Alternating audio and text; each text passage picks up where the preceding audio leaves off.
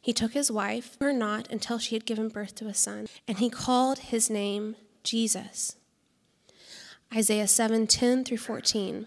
Again, the Lord spoke to Ahaz Ask a sign of the Lord your God. Let it be deep as Sheol or high as heaven. But Ahaz said, I will not ask, and I will not put the Lord to the test. And he said, Hear then, O house of David, is it too little for you to weary men, that you weary my God also? Therefore, the Lord himself will give you a sign. Behold, the virgin shall conceive and bear a son, and shall call his name Emmanuel. Micah 5 2. But you, O Bethlehem Ephrathah, who are too little to be among the clans of Judah, from you shall come forth for me one who is to be ruler in Israel, whose coming forth is from of old, from ancient days. This is the word of God.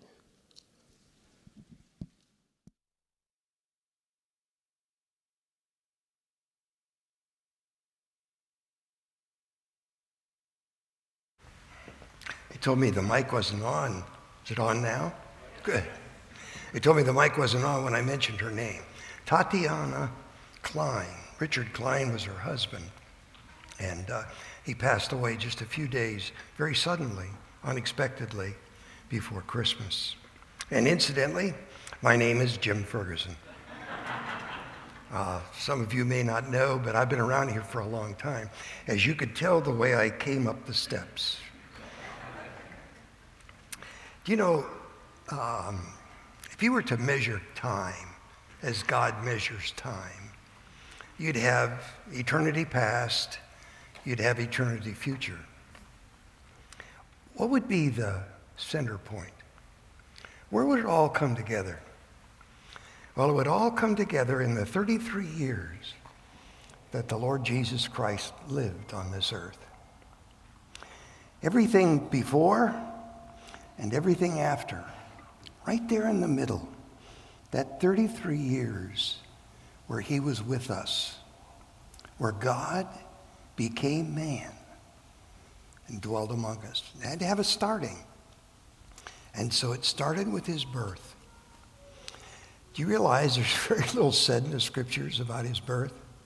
We pretty well read the Old Testament pictures of, of so they must have known that there had to be a beginning if the Messiah was to come. So, how was this Messiah to come? Well, he was to come as a little baby. Behold, the virgin will conceive and bring forth a child, and you shall call his name. Now, here's the clue God with us. So, it's pretty obvious that not only are we going to have a baby, but we're going to have a baby that's going to be more than just the image of God. It's going to be God incarnate in the flesh. If you understand that, you're God. That's unbelievable. But that was the that's the center point of all time. And it's interesting because you know, it's not something that's blown out of proportion in the scriptures by any stretch of the imagination. Only two, uh, Matthew and Luke, even mention the birth of the child that's to be God incarnate in the flesh. But it doesn't matter, it's still very important.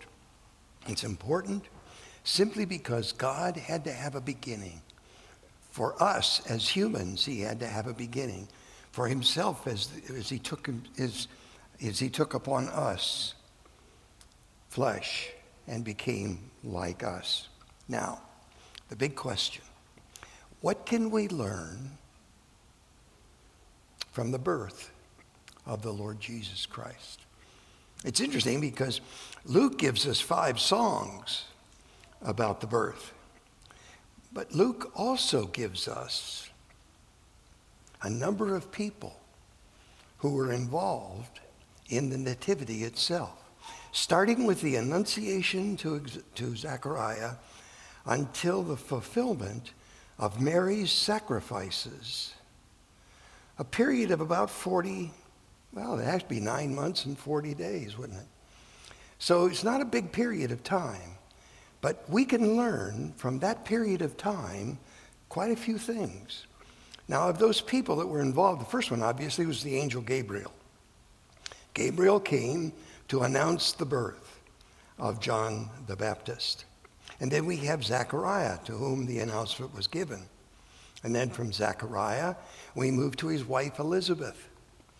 Elizabeth was the one that was to bear John the Baptist. Mary came to visit her. She's next in line.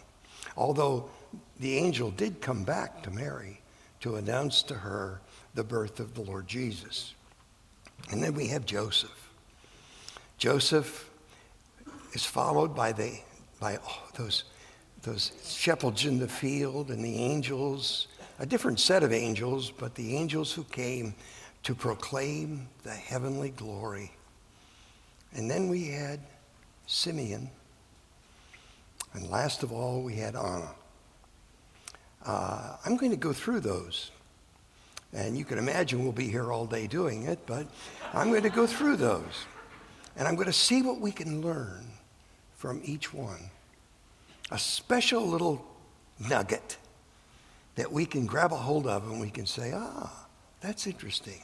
That's what God has given us. So the first one that we want to look at is we want to look at Zechariah. Now, there has been no, no um, prophecy for 400 years. Everything has been absolutely quiet.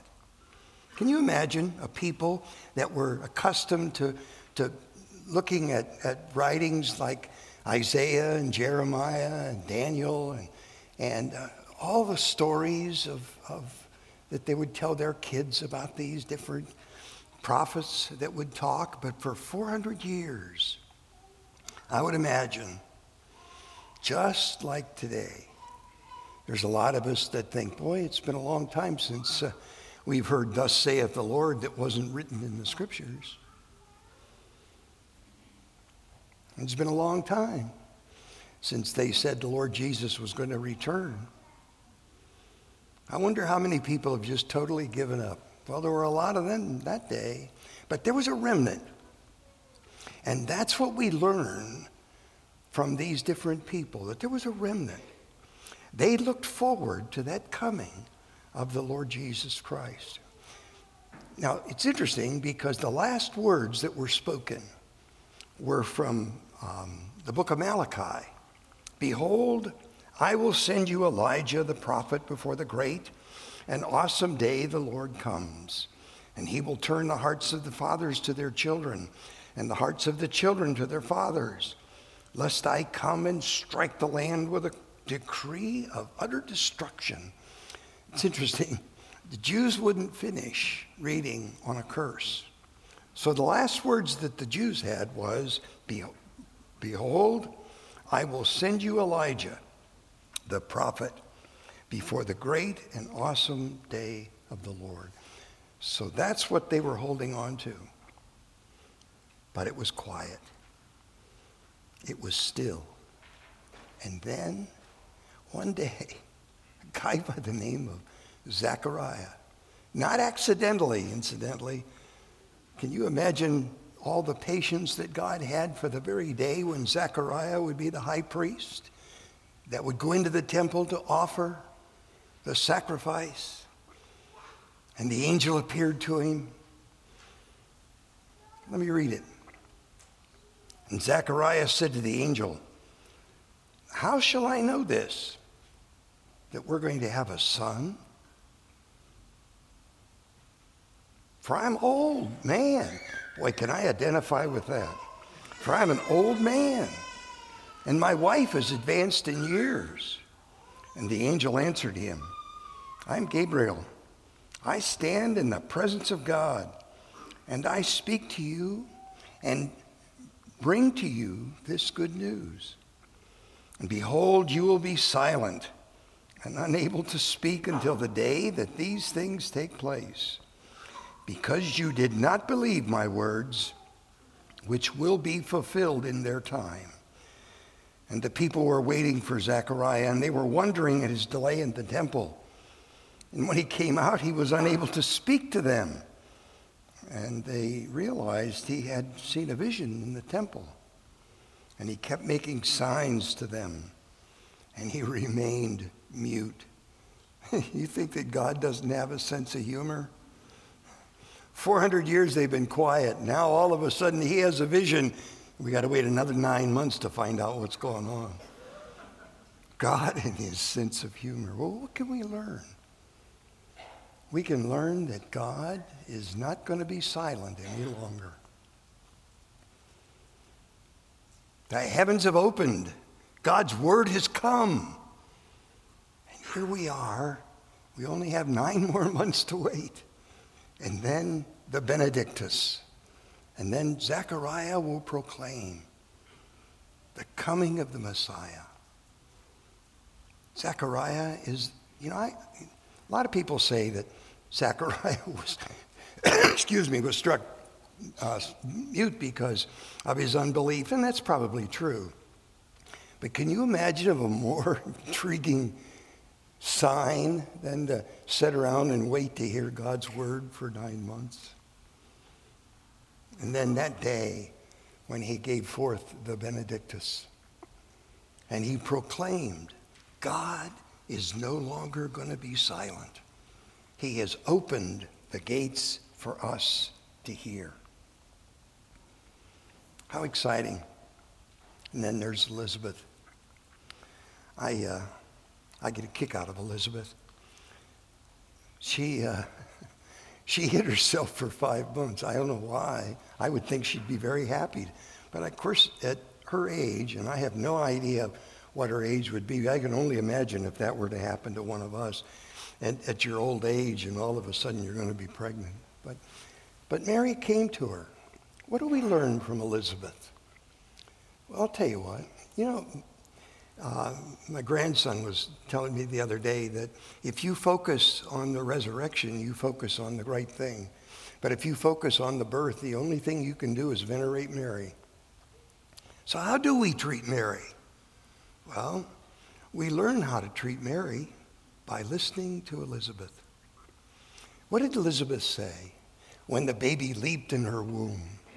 She said, Who am I? That the mother of my Lord should visit me.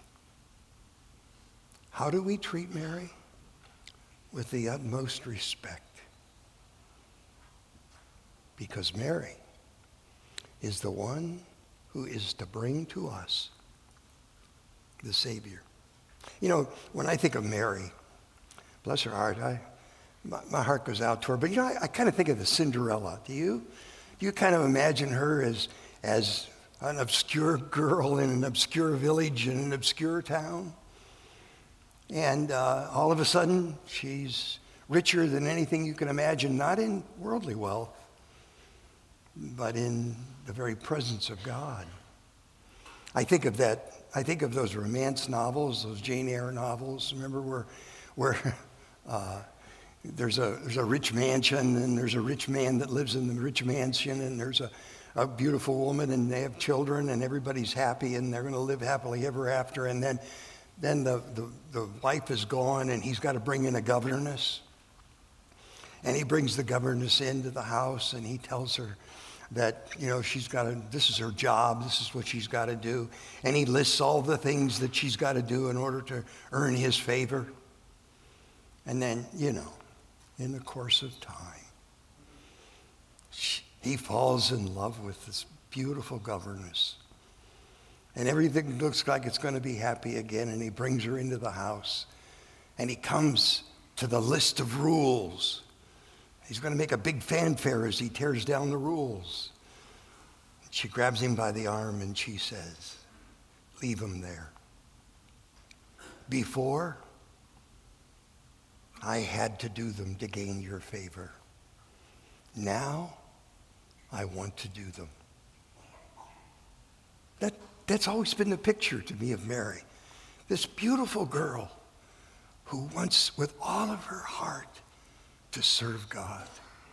But there's something else about Mary, something I think is even greater than that. Are you familiar with Genesis chapter 3? We call that the fall.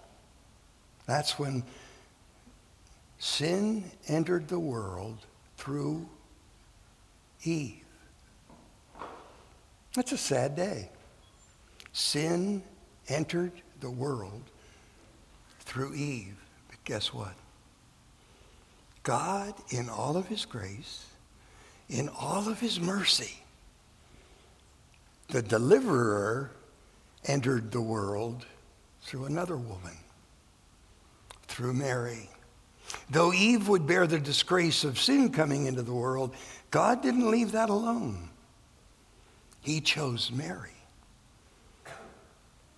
to bring the deliverer, the one who would save us from our sins, into the world. And then there's Joseph. What a great man. What a gentle man. You know, when he found out that Mary was pregnant, he loved her. I don't want to make a public disgrace of her. I'm going to put her away quietly so that no one will have to bear any of this. And then the angel of the Lord came to him and appeared. And, and, and what, what happened? He said, Oh, God, wow, that's wonderful. I'll, I'll treat her like a queen, I'll take care of her. That's Joseph. You know, Joseph was going to be chosen for one of the greatest jobs God has ever given any man. Going to be the mentor of his son. You don't realize the importance of Joseph. Joseph was going to be the one who was going to teach him a trade forever, putting work as sacred to God. Joseph was the one who, by just simply his obedience, was willing to follow the law of the Lord. You know, there's something that most of us, we don't often think about it, but it's very important. And it comes to us in Luke chapter 20, uh, excuse me, chapter 2, verses 22 through 30, 24. And this is what it says At the end of eight days, he was circumcised. He was called Jesus, the name given by the angel before the foundation, before he was conceived in the womb. And when the time came for their purification according to the law of Moses, they brought him to Jerusalem to present him to the Lord. As it is written in the law of the Lord, every male who first opens the womb shall be called holy to the Lord. And to offer a sacrifice according to what is said in the law of the Lord, a pair of turtle doves or two uh, pigeons. You know, you read over that, you don't realize the importance of it.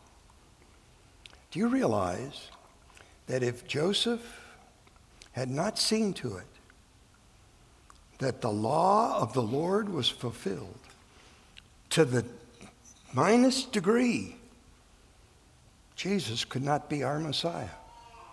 If he had not been circumcised on the eighth day, he could not be our Messiah because he wouldn't have fulfilled the law in the perfect way. If 40 days later, if Mary had not gone and done the proper sacrifice, he could not be our Messiah because he would not have fulfilled the law of Moses. He had to be redeemed. Doesn't that sound silly? The first one that opened the womb had to be redeemed. Had that not happened, he could not be our Messiah. Do you realize the importance of Joseph? Do you realize what hung there in the balance? I know God can do anything, but he still chose a man to do it a man highly esteemed of God, a gentle man, a picture of what manhood is all about strength, controlled. That's our Joseph. And then, after Joseph, we come to a, another interesting group of people. They're the they're the shepherds in the field. They're the uh, angels that announced the birth. Do you realize what God chose there? Shepherds were looked upon as the very bottom of society. There so many things they couldn't do because they were not looked upon highly. And yet, isn't it interesting that God appeared to shepherds? Not only did he put his child in a manger, but he appeared to the least of society with the message. Most people believe that most shepherds were not in tune with the Lord, but they looked forward to the coming.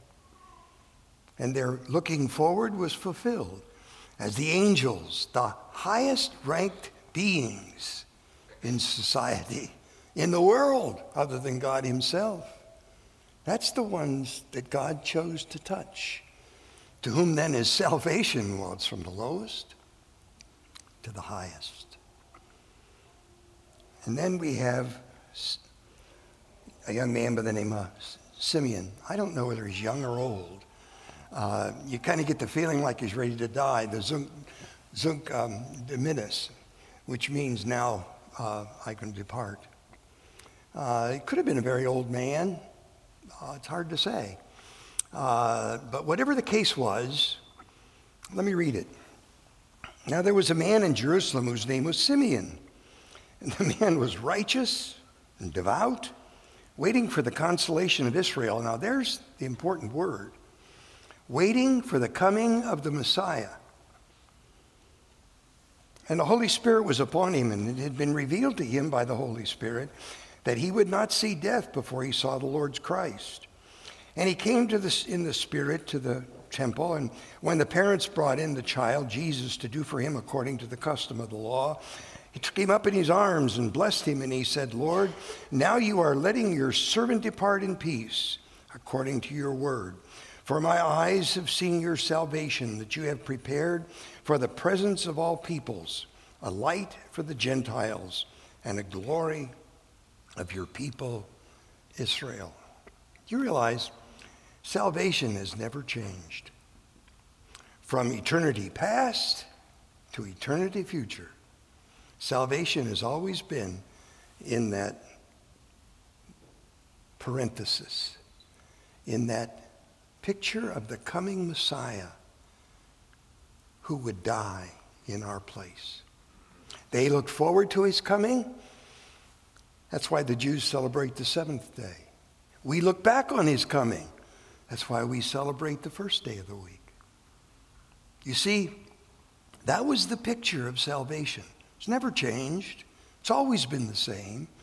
Either you're looking forward to his coming or you're looking back on it. Now, Simeon, that's what he did. That's what it means when he looked for the consolation of Israel. He was putting all of everything he had into this looking forward to the coming of the one who would save him. And by that, he was going to be saved.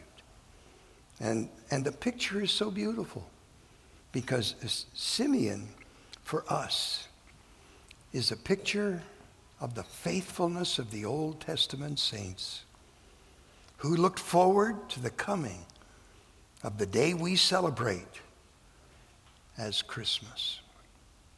Let's go back and let's review them. Mary, excuse me, Zechariah, who brings silence to the world. End of silence to the world.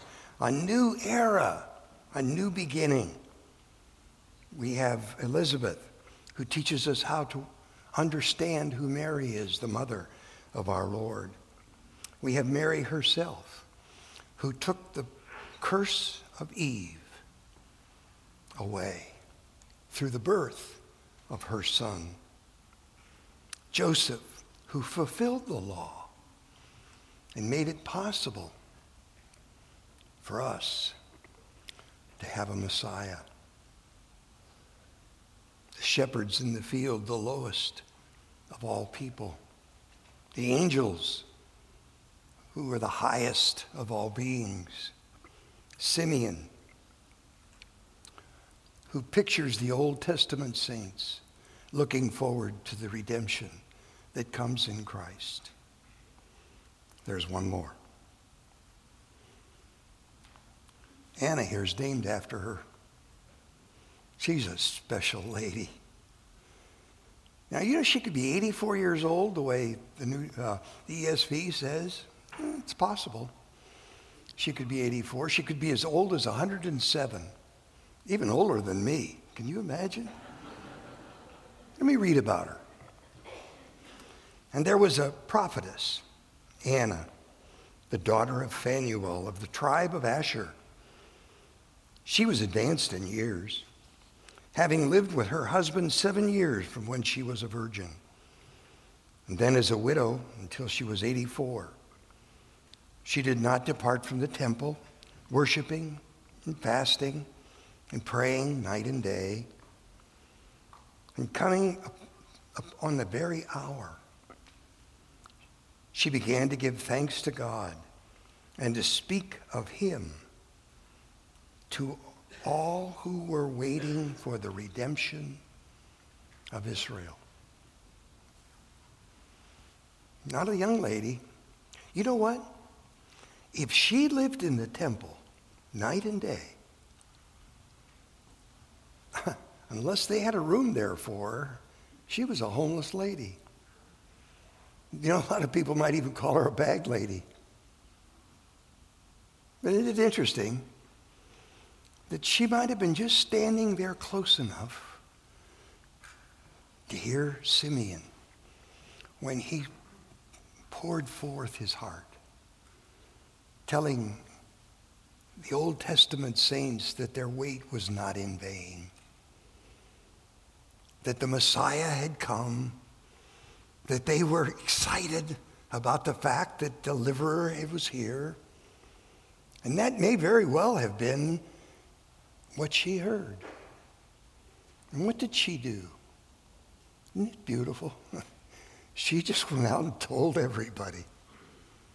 She said, You know what? I got the greatest Christmas gift in the world for you. The Messiah has come. Our deliverer has come. All you who waited faithfully for him, I want you to know something. He's here. What about those of us who are looking forward? Whether it be to death or whether it be to his second coming. Are we like her? Do we share that news? Is that the core of our being? That the Lord Jesus is going to come? That the Lord Jesus is here? And that we can have life through his name. As for me, I'll behold your face in righteousness when I awake. I'll be satisfied with your likeness. How wonderful. Pray with me. Our Father God, What more could we ask for than the very presence of our God? Give us, O oh God, the grace to hold on to it on this beautiful day, on this day where we celebrate the beginning of it all, the center focus of all time the birth of your blessed Son, in whose name we pray. Amen.